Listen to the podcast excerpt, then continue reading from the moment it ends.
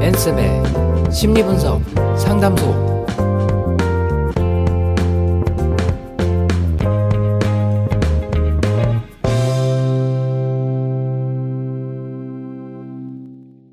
네, 안녕하세요. 엔쌤의 심리분석 상담소 오신 여러분들 환영합니다. 저는 최혜윤이고요. 네, 박앤입니다. 반갑습니다. 네.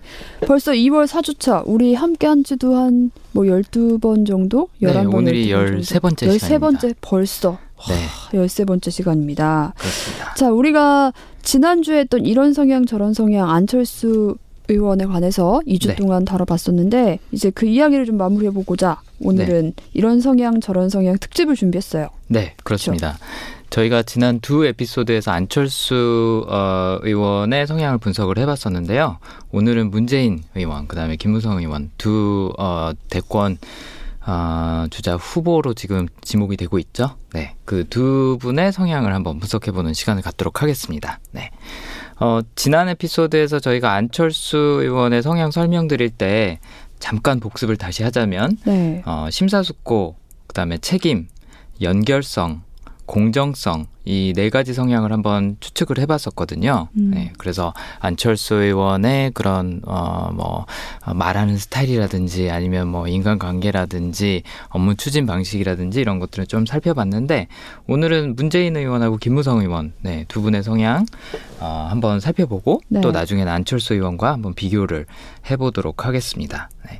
참고로 어, 공통점이 있다면 문재인 의원하고 그 김무성 의원하고 공통점이 있다면 뭔가 자신의 철학을 만들어내는 스타일은 아닌 것 같다라는 공통점이 있는 것 같아요. 네, 두 분 다 어떤 가치나 아, 아니면 어떤 다른 대의를 쫓아서 가는 그런 스타일이지 네. 아, 자신만의 그런 철학을 만들어내는 스타일은 아닌 것 음. 같다라는 결론이 어, 제가 나름대로 분석을 해본 결과가 나오더라고요. 분석하는데 뭐 어떤 어떤 자료를 참고하셨나요? 뭐 일단 어, 저는 이전에도 언급했듯이 꼭 뭐 정치인이나 유, 유명 인사가 아니라고 할지라도 그 사람의 어, 언행을 보고 판단을 음. 하는데 그 껍데기 행동 어떤 행동을 했냐 그 자체보다는 왜 그 행동을 했냐 혹은 네. 왜 그런 말을 하냐라는 가치관을 조금 더 살펴보는 음. 편이죠. 그래서 인터뷰했던 내용 중에서 뭐 본인의 어린 시절에 대한 이야기 아니면 본인이 어떤 결정을 하게 된 계기나 그 사고 방식에 대한 이야기에 주로 집중을 했죠. 음. 그다음에 뭐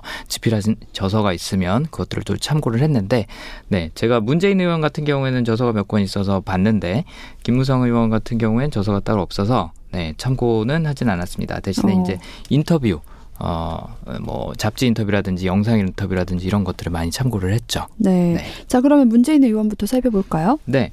문재인 의원은 제가 세 가지 성향을 한번 추측을 해봤는데요. 일단 첫 번째로는 신념, 그 다음엔 책임, 마지막으로는 수집.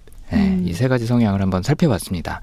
간단히 일단 각 성향에 대한 음, 그 특징이랑 왜 문재인 의원이 갖고 있는지를 아, 잠깐 설명을 해드리고 넘어가자면 신념 같은 경우에는 그 노무현 전 대통령이 어, 선거 구호로도 사용했고 사인을 할 때마다 썼었던 문구인 사람 사는 세상이라는 이념을 실현하는 데에 에, 어, 집중했던 문재인 의원의 모습이 바로 어, 이 신념이란 성향을 보여준 게 아닌가라는 생각이 들었어요. 네. 어, 처음에 변호사 합동 변호 어, 사무소를 개업을 하고 노무현 전 대통령하고 변호사를 같이 개업을 했던 그 당시 상황을 봐도 노무현 전 대통령이 갖고 있던 그 당시에는 변호사였죠. 노무현 음. 변호사가 갖고 있던 그런 이념이나 철학에 굉장히 매료돼서 어, 어떻게 보면 이끌려서 예, 같이 시작을 했다고 볼 수가 있는데 정치에 입문하게 된 계기나 아니면 청와대로 들어간 계기나 뭐 그 이후에 뭐 노무현 재단 이사장을 한 계기나 이런 것들을 보면 어 노무현이라는 한 사람이 갖고 있었던 그런 가치관과 아, 이념을 잘 따르는 그런 성향이 음. 아니었나라는 생각이 들었습니다. 음, 제가 운영하는 그 다른 프로그램 영화의 심리학에서 스펙터라는 영화를 분석을 한 적이 있어요. 007. 거기서도 보면 제임스 본드가 신념이라는 성향을 갖고 있거든요. 이전에 그 M 어, 그 MI6를 지도하는 M이 갖고 있던 미션과 신념을 끝까지 한번 지켜보겠다라는 음. 의무감으로 어 이제 그 뒷수습을 하는 그런 역할로 나오는데 스펙터에서 네. 문재인 눈을 보면서 그런 생각이 많이 들었어요. 네. 노무현 전 대통령이 살아계실 때도 마찬가지고 또 서거하신 후에도 그 신념을 지키고자 노력하는 모습이 굉장히 많이 보인다라는 음. 생각이 들었고 스스로도 원칙주의자라고 본인을 묘사를 하고 또 주변에서도 그렇게 많이들 이야기를 한다고 합니다. 네. 그래서 어 우리나라 사람들이 인간다운 삶을 살았으면 좋겠다라는 의미에서 복지를 굉장히 강하게 주장하는 정치인 중에 한 명이죠. 음. 그래서 이런 의미에서 신념이라고 생각을 해봤고요. 또 하나는 책임이란 성향인데 일단 본인이 맡은 의무 그다음에 본인이 어 맺은 신뢰 관계에 대해서 굉장히 강한 책임감을 보이는 성향입니다. 네. 그래서 나를 희생하더라도 어, 그, 누군가한테 한 약속이나 아니면 바, 자신이 맡은 의, 의무, 임무 이런 것들을 완수하기 위해서 노력하는 스타일인데 아까도 좀 아까도 말씀드렸지만 어쩔 수 없이 자리를 맡게 된 경우가 굉장히 많아요. 음. 뭐 변호사 개업하게 된 거, 정치에 입문한 거, 청와대에 간 거, 뭐 지금 그 이후에 쭉 실현됐던 모든 것들이 어, 자신의 의사보다는 내가 이 사람에 대한 책임을 갖고 있다. 혹은 아까 얘기한 신념, 어, 이 가치관을 지켜야겠다. 뭐 내가 이 자리를 맡고 있으니까 끝까지 완수하는 모습을 보여야겠다. 이런 어, 경향이 많이 보였던 것 같아요. 특히 뭐 참여정부 때 민정수석하고 비서실장 하면서 어, 워낙 야근을 많이 하고 스트레스를 많이 받아서 어, 이빨을 열개를 뽑고 임플란트를 한그 음. 사실은 굉장히 유명하죠. 네. 네. 그다음에 또 노무현 전 대통령이 탄핵에 어, 에 휘말렸을 때 변호인단 간사로 자진해서 나서던 네, 그 모습도 책임을 굉장히 잘 보여줬던 성향 같습니다. 네. 그다음에 세 번째 성향으로 저희가 어, 한번 추측을 해봤던 수집이라는 성향은 어, 문재인 의원의 그런 정치적인 성향이나 어, 이런 것보다는 평소 모습에 좀 초점을 맞춰봤는데요. 굉장히 정보에 많이 의존을 하고 음. 또 많은 양의 정보를 자신이 어, 어, 수집을 해서 네. 어, 그걸 바탕으로 뭔가 판단을 하고 결정을 하는 모습을 많이 보이기도 하고요. 또 평소에도 독서를 굉장히 좋아한다 그래요. 그래서 스스로 활자 중독이라고 어, 이야기를 하기도 합니다. 음. 네. 그래서 어 어릴 때도 뭐 독서 굉장히 좋아했었고 네. 어 요즘도 뭐 여행 가는 거 참고로 굉장히 좋아하시는데 여, 여행 가실 때 책을 항상 여러 권씩 들고 다닌다고 음. 그렇게 얘기를 하더라고요. 그래서 수집이라는 성향이 평소 모습과 어, 일할 때 모습 어, 둘 다 나타난다고 한번 예측을 해봤습니다. 네, 이렇게 문재인 의원의 성향은 신념, 책임, 수집 세 가지 정도로 확실하게 설명을 해주셨네요. 네, 네, 맞습니다. 좀 자세하게 들어가서 살펴보면요. 네. 어, 일단 좌우명에서부터 시작을 해보면 오. 어려울수록 원칙으로 돌아가라. 아가 문재인 의원의 좌우명이라고 이, 이야기를 합니다. 어, 이게 바로 아까 말씀드렸던 신념이라는 성향과 부합하는 부분일 텐데요. 원칙. 네, 내가 믿는 어떠한 큰 대의나 가치관을 따라서 어, 가려는 노력, 그다음에 또 그게 뭐 단기간에서는 손실이 나고 희생을 하는 경우가 있더라도 아니면 나를 희생을 하는 경우가 있더라도 그 원칙은 꼭 지켜야겠다라고 음. 얘기를 하는 게 신념 성향을 갖고 있는 분들이 자주 보이는 모습이에요. 그래서 좌우명에서도 잘 드러났다 그러고 또 다른 사람을 평가할 때 그 사람의 인간성을 평가할 때도 문재인 의원이 적용하는 기준은 변함없이 꾸준한 사람 이라고 얘기를 합니다. 근데 재밌는 게, 어, 이것도 이제 신념이란 성향하고 연관이 있는 거거든요. 자신의 신념을 지키기 위해서 타협하지 않는 사람, 꾸준히 음. 앞으로 가는 사람이라는 걸 묘사를 하는 건데, 어, 연설 스타일에서도 이게 나타나요. 문재인 의원의 연설은 참고로, 어, 사람들이 어느 포인트에서 박수를 쳐야 될지, 어느 포인트에서 호응을 보여줄지 잘 모르는 연설로 유명하다고 그러거든요. 어, 그 이유가 톤이 항상 비슷하다고 합니다. 음. 음. 그러니까 꾸준한. 끝나면은 네. 계속해서 뭔가 그렇죠. 말씀을 하시고. 네, 아니면 뭐뭐 뭐 믿어 주십시오, 지원해 주십시오 하고 이제 동의를 구해야 되는 부분인데 별로 그런 톤으로 안 들리는 음. 거죠. 그냥 평소 말하는 것처럼 들리니까 사람들이 음, 박수를 네, 네. 쳐야 될지 어쩔지 잘 모른다 그러는데 하여튼 꾸준한 거. 네, 우직한 거 굉장히 좋아하는 스타일이라고 볼 수가 있겠습니다. 그게 이, 이 신념이라는 성향에서 나왔다고 볼 수가 있는데, 음, 평소에 표정을 봐도 굉장히 꾹 다문 입이 네, 트레이드 마크예요. 그러니까 웃어도 꼭 다물고 있고 스트레스를 받아도 꼭 다물고 있고 웬만해서는 말을 꺼내기보다는 항상 다문 입으로 응대하는 경우가 많은데 어 참고로 이 임플란트 젊은 나이에 많이 하시는 분들 보면 평소에 입을 좀 꼭 다물고 계신 경우가 많아요. 오. 그게 뭔가 굳은 의지를 나타내는 경우가 많거나 뭐 고집을 나타내는 경우가 많거나 한데 문재인 의원 같은 경우에 신념이죠. 네. 음. 내 가치를 지키기 위해서는 나는 희생도 불사하고 뭐 내가 스트레스를 받든 짜증이 나든 그걸 절대 표현하지 않는 거죠. 네. 음. 그래서 뭐 옛날에 뭐 누가 그만두겠다 하니까 뭐 그럼 나가세요 하고 그냥 응대했다는 그런 일화도 굉장히 유명하고 한데 네. 어, 별로 타협을 안 합니다. 네. 그래서 평소 그런 의지가 음. 표정에서도 보이고 연설 스타일에서도 잘 보이고 하는 것 같습니다.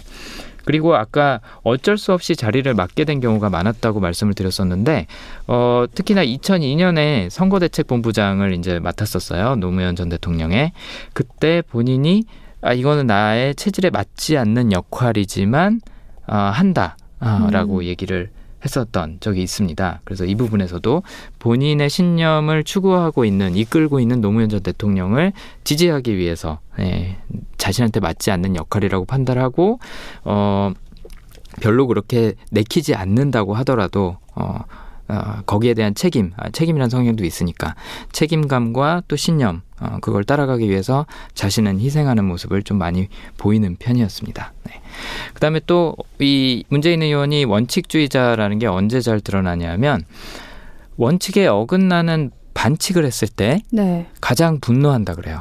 그래서 문재인 의원이 화내는 모습을 본 적이 사람들이 별로 없는데 음. 어 옛날에 청와대에 계실 때 에, 약속을 한 거를 지키지 않고 원칙대로 어, 처리하지 않은 어, 사안에 대해서 굉장히 분노한 어, 그런 음. 에피소드가 유명하다고 합니다. 그때 유일하게 화내는 모습을 봤다는 사람들이 있다 그래요. 네. 그래서 이런 원칙에 어긋나는 일, 또 반칙을 하는 일, 어, 이런 것에 가장 분노하는 모습을 보인다고 하고 처음에 변호사가 되기로 어, 결심을 했던 이유, 그다음에 그 이후로도 계속 변호사를 한 이유가 억울한 사람들을 돕기 위해서였다고 음. 해요. 왜 흔히 뭐 법대에 진학하는 학생들 혹은 변호사 지망생 사법고시 준비하는 사람들 보면 약, 사회의 약자를 돕겠다라는 취지로 시작은 하지만 그걸 이어나가지 못하는 사람들이 그쵸. 꽤 있잖아요. 근데 문재인 의원 같은 경우에는 이런 말을 한 적이 있어요. 인권 변호사라는 표현, 참고로 문재인 의원이 인권 변호사 생활을 굉장히 오래 했죠. 음. 인권 변호사라는 어, 표현은 적합하지 않다. 왜냐하면 모든 변호사가 기본 사명이 인권 옹호기 때문에 음. 변호사면은 인권 옹호를 하는 게 당연한 거지 굳이 인권 변호사라는 말을 붙이는 거는 아, 부적합하다라고 오. 얘기를 한 적이 있대요. 그래서 굉장히 멋있다고 생각을 했었는데 음 이런 원칙을 지키기 위해서 음, 사법고시 패스하고, 물론 이제, 어, 배경 때문에 어, 그 판사 임용에 실패하고 검사도 되지 못하고 부산으로 내려와서 변호사를 하긴 했지만 네. 뭐 김현장에서도 스카우트 제의가 오고 굉장히 높은 연봉에 뭐 그런 기업 변호사 혹은 로펌에서 제의를 많이 받았었는데도 불구하고 부산에 내려가서 변호사를 하게 된 이유가 내가 원래 시작했던 이유는 억울한 사람들 돕기 위해서지 나 혼자 잘 먹고 잘 살기 위해서 기업을 배불리기 위해서는 아니었다라는 음. 원칙을 끝까지 지킨 걸로 굉장히 유명합니다. 좀 우직한 면이 있었던 거죠 그때부터.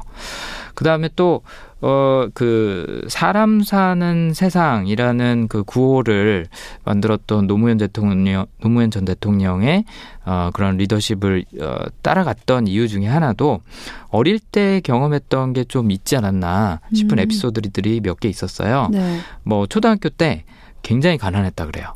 네. 그 피난민 중에 이제 한 명이었거든요. 노무 아 저기 아, 문재인 대 문, 문재인 의원의 네. 어 가족들도 부모님들도 어 피난민 중에 한 명이라서 어 함경도 출신이라 그래요. 어, 부모님이 양쪽 다. 네, 그래서 어, 피난을 와서 아무것도 기반이 없는 상태에서 굉장히 가난했었는데 가난해서 씻지 못하는 경우가 꽤 있었나 봐요. 그 당시에는. 음. 그래서 가난해서 씻지 못한 아이들 자신이 아니었고 다른 아이들이 가난해서 씻지 못해서 공개적으로 선생님한테 망신을 받는 걸 보고 내일이 아니지만 굉장히 모멸감하고 반항심이 많이 들었었다 그래요. 음. 그다음에 또 뭐 아이들이 어 도시락을 못 싸오면 도시락을 싸온 아이들의 도시락 뚜껑을 빌려서 배식을 받게 했다 그래요. 선생님들이 강제로. 일부러 약간 좀 모멸감을 주려고 그랬던 건가 봐요. 어, 그 시절은 왜 그랬을까요? 모르겠어요.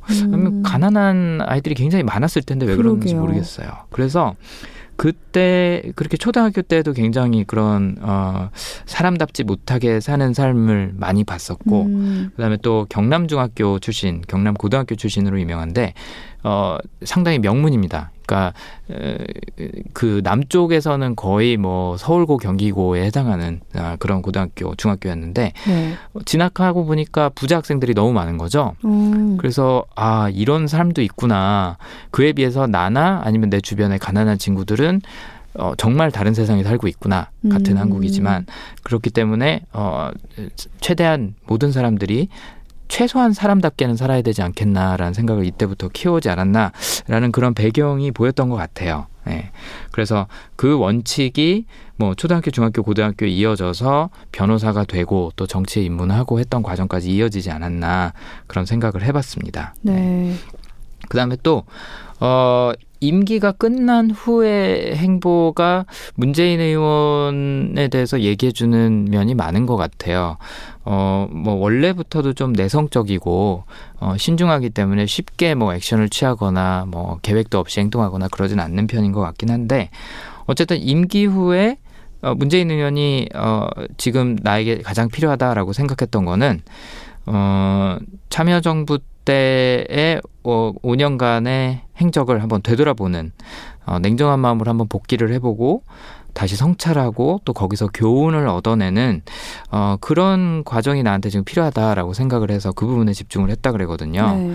그래서 어, 본인이 갖고 있었던 그 신념에 부합하게 행동하고 결정했었는지 이거를 되돌아보는 모습을 보이는 어, 게 이 신념이라는 성향하고 굉장히 부합이 잘 돼 있지 않았나라는 생각을 또 해봤고요.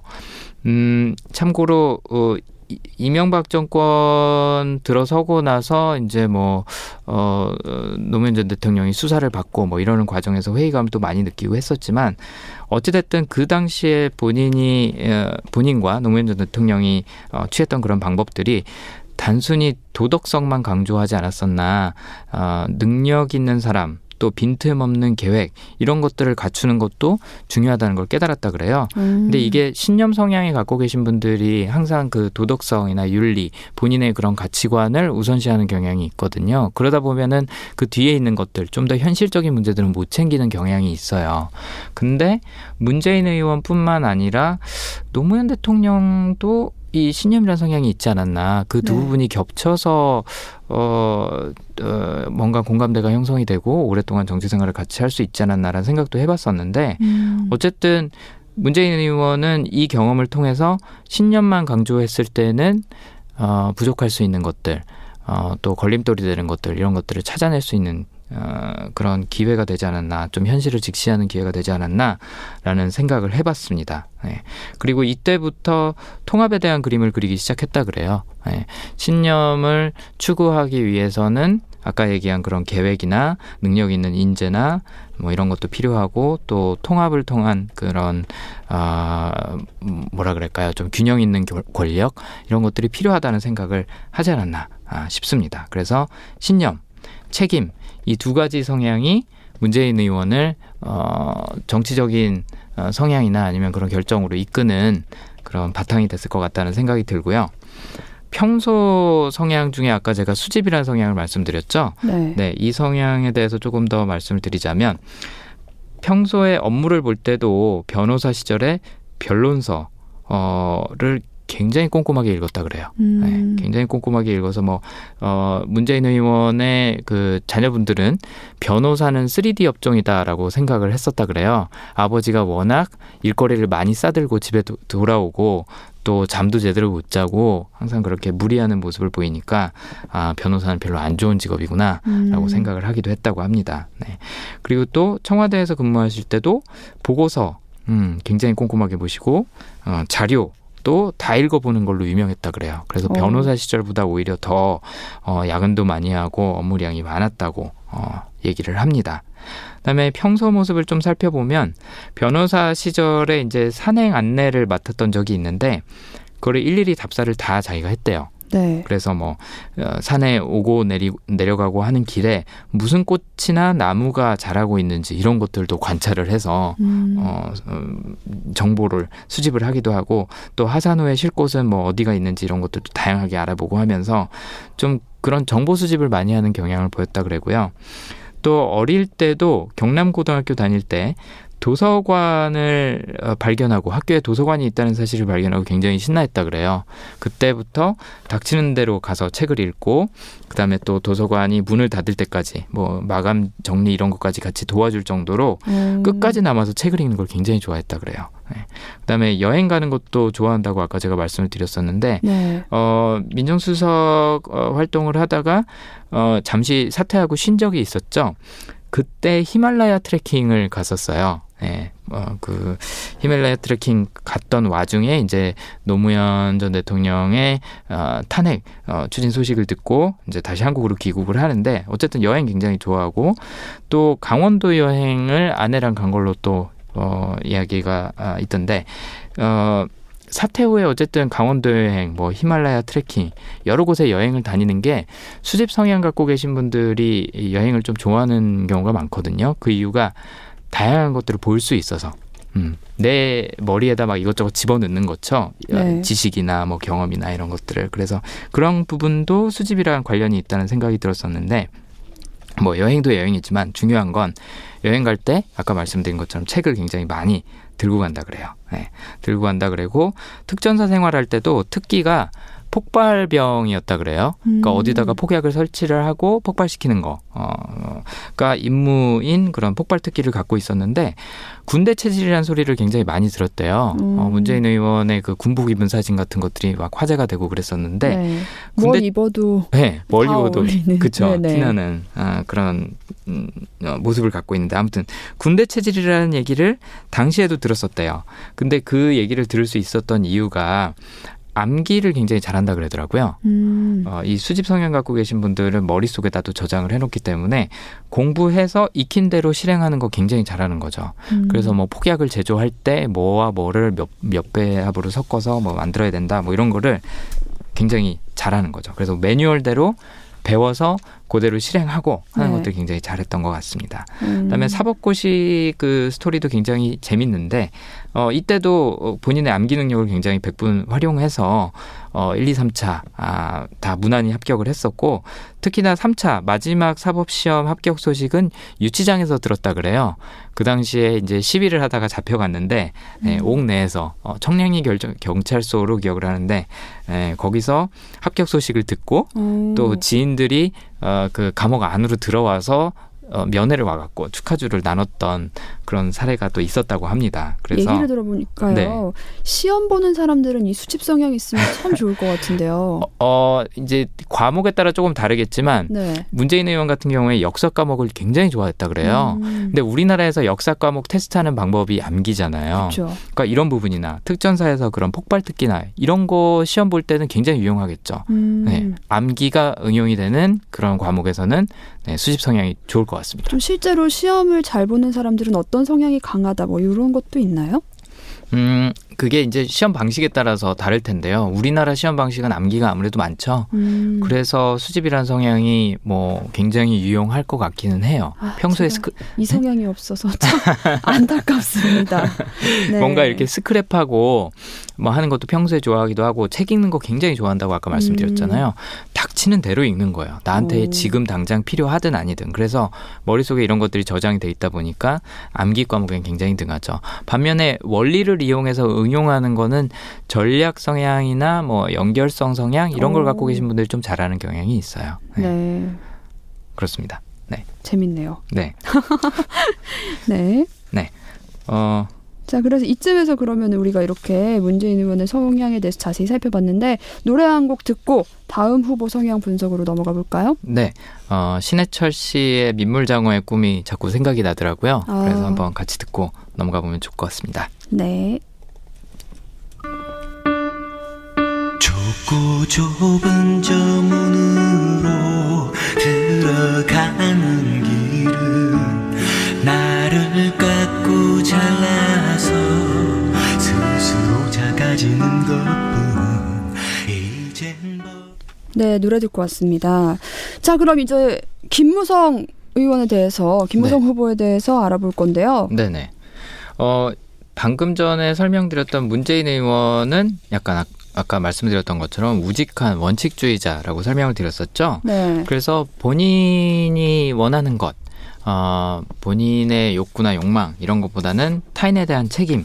어, 에 의해서 움직이는 사람이고 네. 또꼭 내가 만들어내지는 않았더라도 좋은 이념이다, 합리적이다, 이상적이다라고 생각하면 그걸 쫓아가는 성향이라고 음. 신념이 있다고 말씀을 드렸었죠. 네. 김무성 의원은 조금 반대의 모습을 보이는 경우가 많았던 것 같아요. 음. 뭐 사실 문재인 의원이나 안철수 의원처럼 저희가 가까이서 관찰할 수 있는 기회는 많지는 않았지만 네. 여지까지 했던 말이나 행동을 보면 아 약간 본인이 내키는 대로 어, 잘하시는 그런 스타일 같습니다. 일단 김무성 의원 같은 경우에는 두 가지 성향을 예측을 해봤습니다. 네. 정리라는 성향하고 연결성이라는 성향인데요. 기억하실런지 모르겠지만 안철수 의원도 연결성이 있다고 지난번에 말씀을 음. 드렸어요. 맞아요, 맞아요. 그 연결성이 나타나는 방법이 여러 가지가 있지만 특징 중에 하나가 어, 자타, 아, 나와 다른 사람 간의 경계가 굉장히 희미한 성향이라고 얘기를 음. 했었어요. 그래서 뭐 굳이 보수냐 진보냐 이런 편가르기보다는 어, 내가 생각하기에 합리적인 걸 취한다라는 개념이 있는 성향이라고 말씀을 드렸었는데 어, 김무성 의원도 연결성이라는 성향이 있는 것 같더라고요. 네. 근데 그냥 한마디로 김무성 의원을 설명을 해보자면 생존에 굉장히 강한 임기응변 음, 스타일이다라고 음. 저는 한번 요약을 해봤는데 어, 김무성 의원의 별명 혹시 아시나요?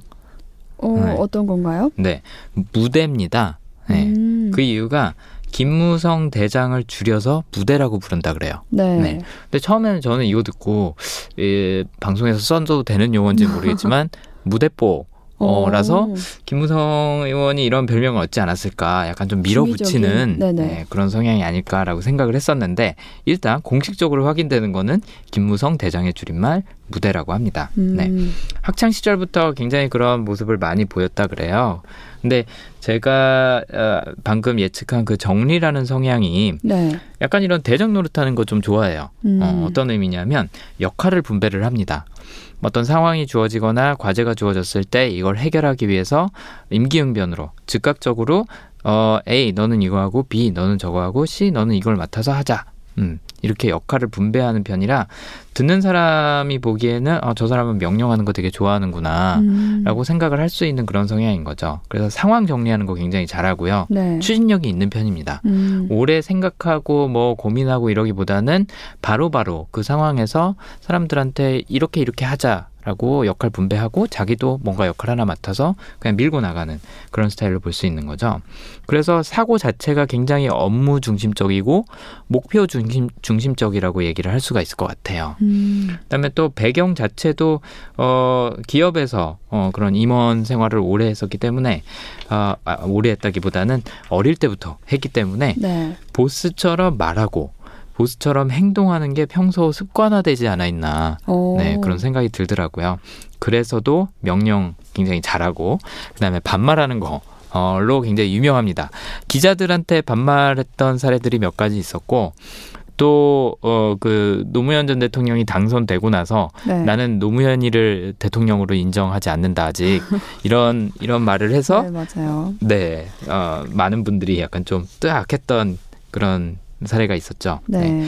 어쨌든 간에 정리라는 성향 갖고 있지 않나. 아, 이렇게 좀 항상 보스처럼 행동을 하고 또 주변 사람들한테 일을 나눠주는 걸 보면 네, 그런 생각을 해봤습니다. 그 다음에 또 하나의 성향은 연결성이라는 성향인데 아까 말씀드렸던 것처럼 어, 굳이 뭐 나와 남 음, 구분을 두기보다는 사람 사이를 잘 이렇게 유동적으로 휘젓고 다니는 스타일이에요. 음. 그래서 사람과 사람을 연결해주고 내가 그 중심 역할을 하기도 하고 이러면서 친화력을 굉장히 많이 발휘를 하죠. 나한테 도움이 되는 쪽이라면 어, 꼭, 아, 그게 굳이 꼭 그게 나는 아니더라도 어쨌든 내가 추구하는 목표에 도움이 되는 쪽이라면 뭐 누구와든 손잡을 수 있다. 손도 잡을 수도 있고 헤어질 수도 있는 거 아니겠냐. 음. 어, 라는 그런 대인 관계에 대한 철학을 갖고 있을 가능성이 높습니다. 연결성 네. 갖고 계신 분들은. 그리고 또 일에 있어서도 특별히 출발지가 따로 있고 목적지가 따로 있다고 생각을 잘 안 하세요. 음. 그래서 어, 세상사는 돌고 돈다. 어, 모든 것이 다 이어져 있다. 어차피 어, 뭐 어떻게 가든 가지 않겠느냐. 약간 이런 식으로 생각을 하는 편이라 어 연결성이 상대적으로 약한 사람이 보기에는 굉장히 여유 있어 보이죠. 그냥 음. 이래도 좋고 저래도 좋고 뭐 약간 좀 어, 해탈한 그런 사람처럼 보일 수도 있는 거죠. 그리고 또 아까 인간관계에서 굉장히 친화력이 좋다. 아, 사람 사이에서 중심 역할을 한다고 말씀을 드렸는데 네. 내가 중앙으로 해집고 어, 밀고 들어가기보다는 내가 중심에 있으면서 나를 어, 내 주변으로 어, 내, 나를 중심으로 네트워크를 약간 좀 구축하는 스타일인 것 같아요. 음. 그런 부분에서도 연결성이 있지 않았나라는 생각을 해봤습니다. 그래서 어, 이전에 말씀드렸던 문재인 의원이 갖고 있는 그런 신념 음, 성향과는 좀 대조적인 부분이 가치나 철학 이런 것보다는 조직, 업무, 목표 이런 것들을 더 중요시하는 하는 편인 거죠. 음. 어, 김무성 의원 주변에 사람이 굉장히 많습니다. 뭐, 어, 여당 쪽에서도 친이계, 친박계, 어, 뭐, 할 거 없이 두루두루 좀 잘 아는 편이고요. 네. 조직을 굉장히 중요시하는 편이에요. 조직이라는 게 결국엔 우리거든요. 네.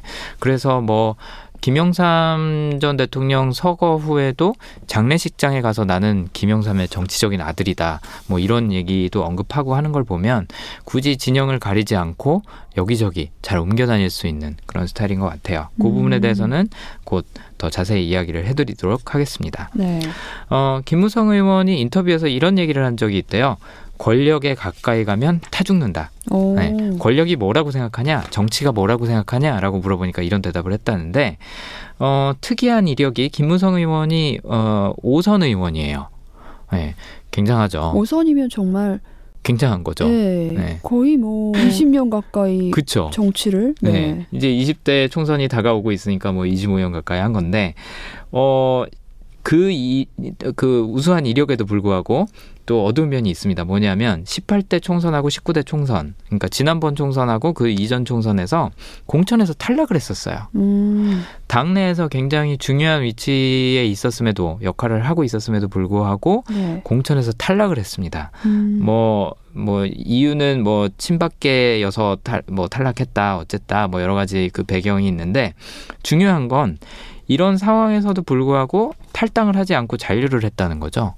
어, 탈당을 하지 않고 잔류를 했고, 그 다음에 또 무소속으로 출마를 해서 당선이 돼서 어. 다시 또 당에서 큰 역할을 하고, 네, 이런 모습을 보여주는데, 아까 말했던 생존 능력이 네, 그렇죠.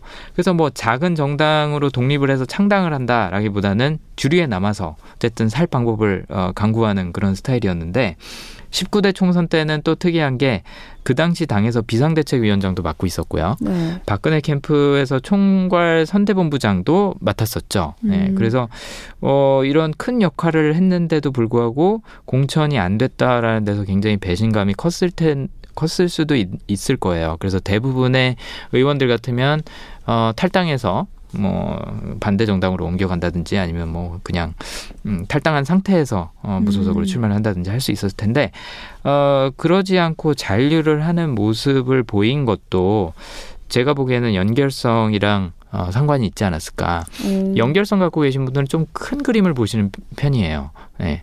그래서 당장의 그런 단기적인 이익보다는 장기적으로 이익이 될 만한 그런 어, 방향을 선택을 하는 편인데 여기서도 본인한테 지금 음, 중요한 건 뭐냐?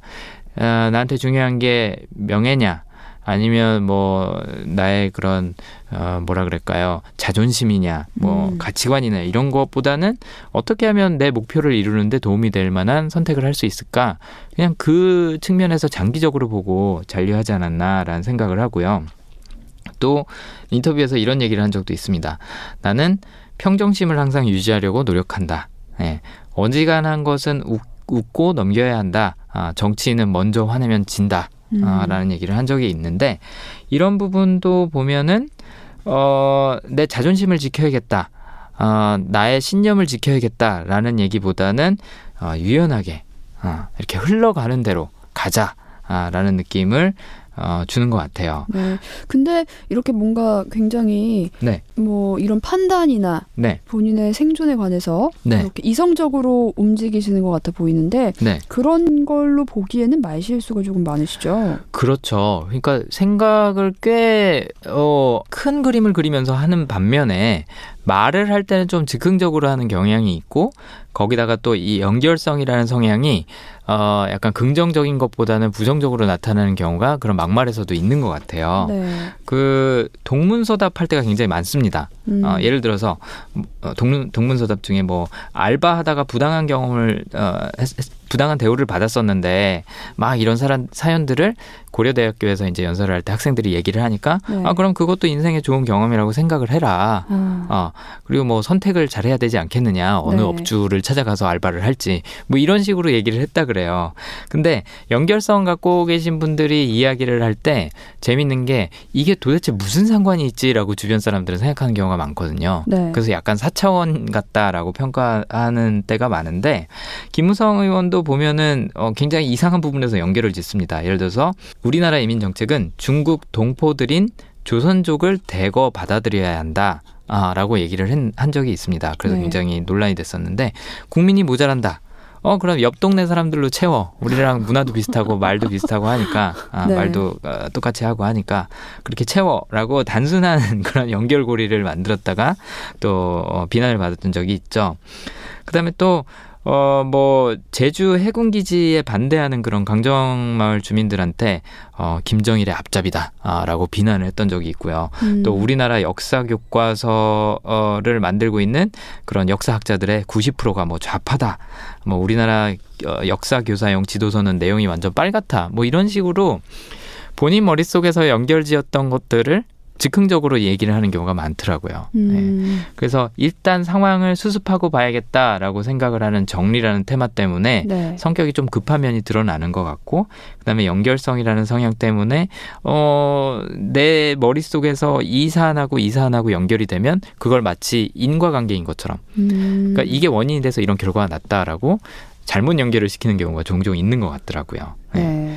그래서 말 실수, 뭐 어, 흔히 얘기하는 망언 때문에 비난을 받았던 적이 많고 심지어는 음, 당명이 바뀌기 전에 새누리당이었을 때도 새누리당 관계자가 그런 평가를 한 적이 있다 그래요. 어, 김무성 대표, 아 김무성 의원은 어, 뭐, 친화력도 있고 다 좋고 한데, 입만 열면 신뢰도가 깎인다. 어, 말하기 시작하면은 좀 막말하고 좀, 좀 빈 것 같은 그런 느낌이 들어서 좀 그게 마이너스 요인이다라고 평가를 한 적이 있다 그래요. 같은 당내에서도. 네. 그래서 이렇게 말 실수하는 경우가 많은데, 안철수 의원 같은 경우에도 말 때문에 곤란한 경우에 빠진 적이 많잖아요. 그렇죠. 이 이것도 지난번에 연결성이라는 것이 한 이유로 어, 저희가 지목을 했었는데 부연 설명을 잘 안 하시는 편이에요. 음. 그러니까 큰 그림을 머릿속에서 그리고 있고 여러 가지 연결고리들을 만들어 놨는데 그걸 사람들한테 설명을 안 해주니까 다른 사람들은 오해를 하거나 아니면 이해를 못할 수가 있는 거죠. 그래서 그 오해- 동문서답하는 것처럼 들리는 거죠. 그렇죠. 네. 예. 그래서 오해를 사기가 굉장히 쉬운 스타일이고 또 이런 막말을 할 수 있는 스타일인 것 같아요. 어. 뭐 연탄 봉사하러 가서 그 나이지리아 학생한테 너 얼굴이랑 연탄 색깔이랑 똑같다라고 한 것도 네. 제가 봤을 때 연결성 갖고 있는 사람이 머릿속에서 떠오른 생각을 그냥 아무 필터 없이 말해버린 그런 상황이지 않았나라는 음. 생각이 들더라고요.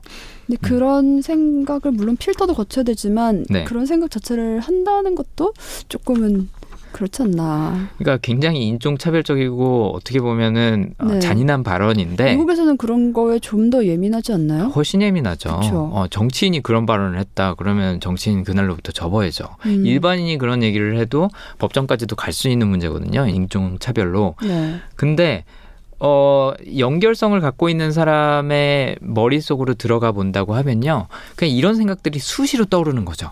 이게 어. 정치적으로 옳은 이야기냐 생각이냐 그런 걸 떠나서 네. 머릿속에서는 뭔가 A라는 자극을 받고 B라는 자극을 받으면 그 두 가지가 머릿속에서 띵 하고 연결이 되는 거예요. 어. 근데 김무성 의원의 실수는 그걸 입 밖으로 꺼냈다는 거죠. 네.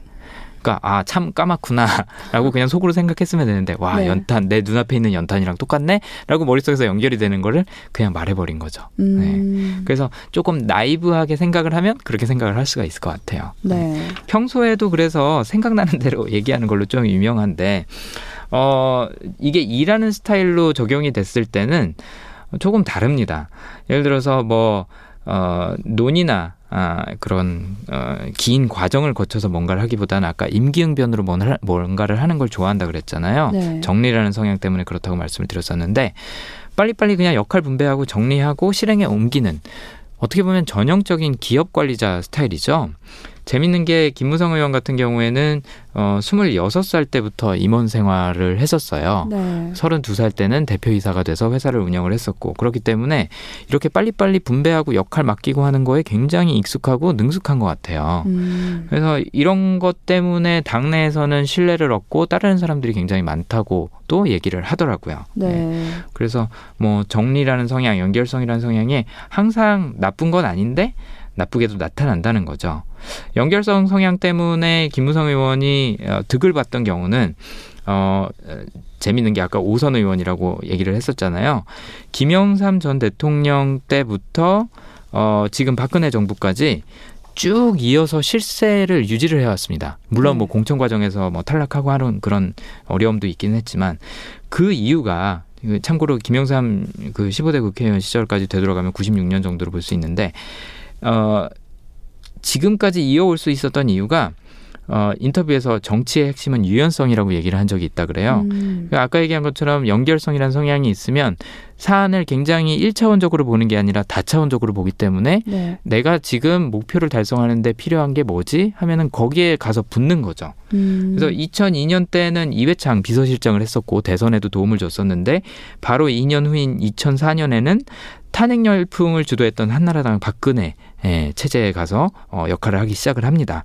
그리고 또 이명박 정권에서도 원내대표를 하고요. 네. 그다음에 2010년에 이제 세종시 수정 그 추진 사안 때문에 박근혜랑 입장 차이가 났을 때 이제 탈박을 한 이후에도 새누리당 원내대표를 또 하죠. 네. 이때 또 비박 이거를 계기 삼아서 비박계 인사들하고 다리 역할을 하면서 어, 교류를 합니다. 그래서 지금까지 이어져 온 이런 행적 때문에 어, 박쥐 이미지보다는 약간 화평 리더 이미지를 얻게 됐어요. 새누리당 음. 내에서는 어, 두루두루 사람 사귀고 연결고리 만들고 상황을 어떻게 하면 좀 장기적으로 보고 이걸 해결해 나갈 수 있을지 이런 것들을 고민하는 스타일이다 보고 보니까 또 추진력도 있고 정리 성- 성향 때문에 네. 화평 리더, 추진력 있는 리더, 어, 그런, 음, 이제 이미지를 얻은 거죠. 그래서 뭐, 선거의 왕자라는 병- 별명도 갖고 있고 하다고 합니다. 네.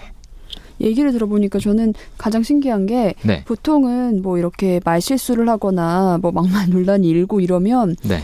저 사람은 행동파여서 저럴 것이다. 네. 생각보다 몸이 먼저 나서는 왜 우리가 성향 분석에서 많이 배웠던 그렇죠. 그런 성향이 아닐까 했는데 오히려 그런 행동적인 것보다는 이 연결성에 의해서 이런 것들이 이루어진다는 게 네. 좀 신기한 것 같아요. 그렇죠. 네. 그냥 겉모습으로 보기엔 아, 저 사람 제가 아까 잠깐 의혹을 제기를 했던 것처럼 무대뽀 같다라는 생각을 할 수 있잖아요. 근데 보면은 머릿속에서 계산을 굉장히 많이 하고 있어요. 음, 굉장히 계산을 많이 하고 있는데 정리라는 성향 때문에 즉흥적으로 임기응변으로 일을 처리하는 게 익숙하고 또 그런 관리자 스타일이 몸에 뱄기 때문에 어, 즉각 즉각 생각나는 걸 말해서 실수를 하는 편인 거지 생각이 없는 건 아닌 것 같아요. 욱하는 거랑은 또 좀 다른 건가요? 그렇죠. 그러니까 내가 이런 말을 해도 괜찮다라고 생각을 하는 것 같아요. 그러니까 어, 기업에서의 오너나 CEO를 한번 상상을 해보시면 뭐 요즘 같아서는 좀 그러면 큰일 나긴 하지만 옛날 스타일의 그런 기업 오너나 그러니까 CEO는 권위주의적인 그렇죠. 직원들한테 반말하고 뭐 빨리빨리 처리하라고 재촉하면서 막 이거 해 저거 해 하고 막 시키기도 하고 이제 그런 부분들이 원래 성향에도 있었고 또 어린 나이부터 임원 생활을 하면서 그게 뱄을 것 같다는 생각이 음, 들더라고요. 하지만 관점 자체는 굉장히 장기적이고 포괄적인 그런 스타일인 것 같아요. 이 김무성 의원 같은 경우에는 그러면 어린 나이에 임원이 되기까지에는 어떤 성향이 좀 발휘를 해서 네. 그렇게 된 걸까요? 어, 방금 얘기했던 정리라는 성향 때문에 어, 이 일을 추진하는 데 있어서 굉장히 빨랐겠죠. 그리고 음. 본인이 지시를 하면서 리더의 역할을 맡았을 테고, 아, 학창 시절 친구들의 증언을 들어봐도, 어, 김무성 의원이 그때부터 이제, 어, 무대, 라는 그 별명을 갖고 있었는데 굉장히 이렇게 좀 지시를 잘 했나 봐요. 어, 음. 그런 리더십을 보였던 것 같고 또 연결성이 있기 때문에 친화력도 좋았고 그다음에 집안 배경도 굉장히 탄탄했고 네. 어, 그런 요인들이 작용을 하지 않았나 싶습니다. 그러니까 참 이런 얘기나 성향들에 대해서 들어보면요. 이게 왜 닭이 먼저냐 달걀이 먼저냐 같은 그렇죠. 이런 자리가 있었기 때문에 이 사람이 만들어진 건지 네. 아니면 이 사람의 성형이 있었기 때문에 이 사람이 그 자리까지 간 건지 네. 뭐 이런 거에 대해서 보통 직군을 보면은 그 직군별 특성도 굉장히 비슷해요. 네네. 근데 그게 그 직업을 갖고 있기 때문에 그런 식으로 성격이 변한 건지 네. 아니면은 원래 그런 성격을 갖고 있었기 때문에 뭐그 네. 직업을 갖게 된 건지 네. 늘 생각하면은 참 하, 이렇게 생각하면 닭이 먼저인 것 같고 네. 저렇게 생각하면 달걀이 먼저인 것 같고 그렇죠. 근데 대부분의 경우에는 달걀이 먼저인 경우가 많은 것 같아요. 음. 어, 닭은 달걀에 의해서 어떻게 보면 형성이 되는 그 과정이라고 볼 수가 있는 거고. 예를 들어서 최하나님하고 변하나님이 여기 계시지만 네. 변하나님은 성향이 또 굉장히 다르시잖아요. 그렇죠. 그리고 아나운서를 해야겠다고 생각하는 그 이유나 동기도 속으로 들어가면 다르죠. 음. 아나운서라는 직업을 공통적으로 갖고 계시긴 하지만 네. 그런 것처럼 어떤 직업을 잘하는 데 있어서 어 거기에 필요한 성향이 뭐다라고 딱 단정지어서 얘기할 수는 없는 것 같아요. 음. 대신 최하나님은 최하나님 스- 스타일대로 했을 때 아나운서 역할을 잘할 수 있는 그 이유가 있고 변하나님은 변하나님 나름대로의 이유가 있고 네. 이제 이런 걸 생각을 해보면 뭐뭐 그게 기업의 뭐 CEO가 됐던 아니면 정치인이 됐던 한 가지 스타일은 없는 거죠. 대신 그걸 하는데 도움이 됐던 요소들이 각자 원래 갖고 있던 성향에서 나오는 경우가 많은 것 같다는 얘기입니다. 오, 네. 네. 대부분의 성격 분류 체계 시스템이 뭐 우리가 흔히 하는 MBTI나 디스크나 이런 것들을 보면 동기보다는 행동에 좀 집중을 하고 있어요. 음. 어떤 행동을 보이나. 근데 이제 강점이 조금 차별화돼 있는 부분은 동기에 접근을 한다는 거고 동기가 비슷하면 다른 행동으로 나오더라도 그 사람이 왜 그런 행동을 했는지를 이해를 할 수가 있는데 음. 행동만 보고 성격을 분류를 해버리면 그 사람이 왜 그런지는 잘 모르고 심지어는 다른 성격을 갖고 있는데도 불구하고 같은 유형으로 나오는 경우가 있는 거죠. 음. 뭐 예를 들어서 뭐 INT INTJ다 그러면은 뭐 과학자형이다라고 이제 MBTI에서 얘기를 하는데 사람을 이제 뜯어놓고 보면은 다른 사람들이 그 안에 같이 분류가 돼 있는 거예요. 음. 비슷한 행동을 보였다는 이유로. 어, 이제 그런 상황이 발생하는 걸 좀 예방해 주는 게 이 강점이라는 분류 체계라고 할 수 있죠. 네. 안철수 의원하고 그 김우성 의원도 연결성이라는 성향 그렇죠. 공유하고 있다고 저는 보거든요. 근데도 다른 모습을 보이기도 하잖아요. 다른 성향들과 연결성이 만나면 어떻게 발현되느냐가 네. 또 우리. 삼원색처럼 그렇죠. 네, 어떤 성격과 어떤 성향이 만나느냐에 따라서 맞습니다. 발현되는 방법이 다르네요. 그렇죠. 정리라는 건 굉장히 좀 즉흥적이고 임기응변에 능한, 능한 스타일이라서 말을 좀 함부로 하는 반면에 연결이 음. 된 거를 안철수 의원 같은 경우에 연결성이랑 심사숙고가 있기 때문에 어. 굉장히 오랫동안 생각하고 머릿속에서 큰 그림을 완벽하게 그린 다음에 그거를 이제 어, 실행으로 옮기는 그런 스타일로 나타나는 거죠. 하지만 안철수 의원과 김문성 의원이 둘 다 상황에 따라서 어, 포지션을 바꿀 수 있다라는 거는 이 연결성에서 나오는 어, 음. 성향이 아닌가 싶습니다. 김문성 의원도 굉장히 적응력 뛰어나거든요. 이런 부분에서는. 네. 네.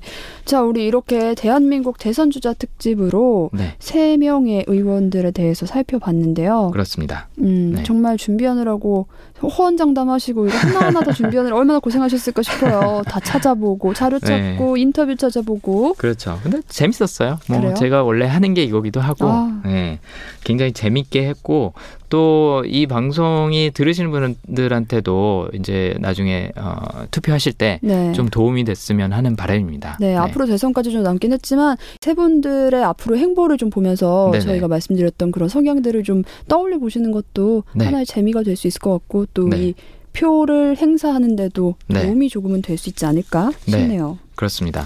어, 나중에 이제 공약들을 정식으로 후보가 돼서 공약들을 발표하기 시작하면 그 공약들하고 또 이 성향하고 어떻게 연결이 되는지 정말로 오. 본인의 가치관에 준거해서 어, 공약들을 내세우는지 네. 아니면 단순한 정치적인 이익을 위해서 어, 표심을 얻기 위해서 공약을 내세우는지도 한번 비교해 볼 수 있는 근거가 되지 않을까라는 네. 생각도 해봅니다. 네. 네, 아, 이렇게 특집 준비하시느라 고생하셨고요. 네, 감사합니다. 어, 우리가 이제 지식 라디오에서 네, 이 엔쌤의 심리분석 상담소라는 거는 오늘이 마지막이지만 네. 팟캐스트에서는 앞으로 계속 만나실 수가 있죠. 네, 맞습니다. 어, 13번째 코너를 마지막으로 어, 지식 라디오에서는 저희가 방송을 마치고요. 네. 어, 이번에 개편이 대대적으로 된다고 아, 합니다. 맞아요. 그래서 지식 라디오에서 어떤 프로그램들이 나올지 저도 굉장히 궁금하고 네. 기대가 되는데 어, 어쨌든 어, 짧다면 짧고 길다면 길을 수도 있었던 프로그램이지만 이어서 어, 네. 제가 계속 앤쌤의 심리 분석 상담소는 어, 진행을 할 예정이고요. 네. 어, 최하나님도 같이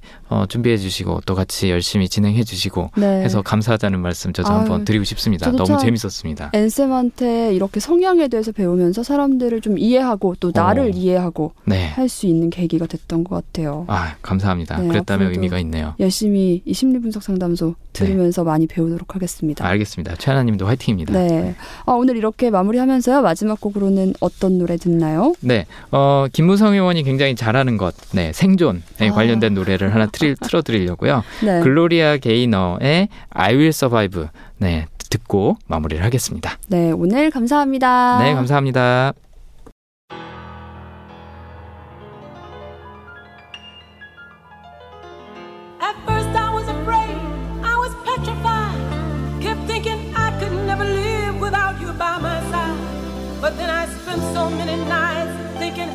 Did me wrong. And I grew strong, and I learned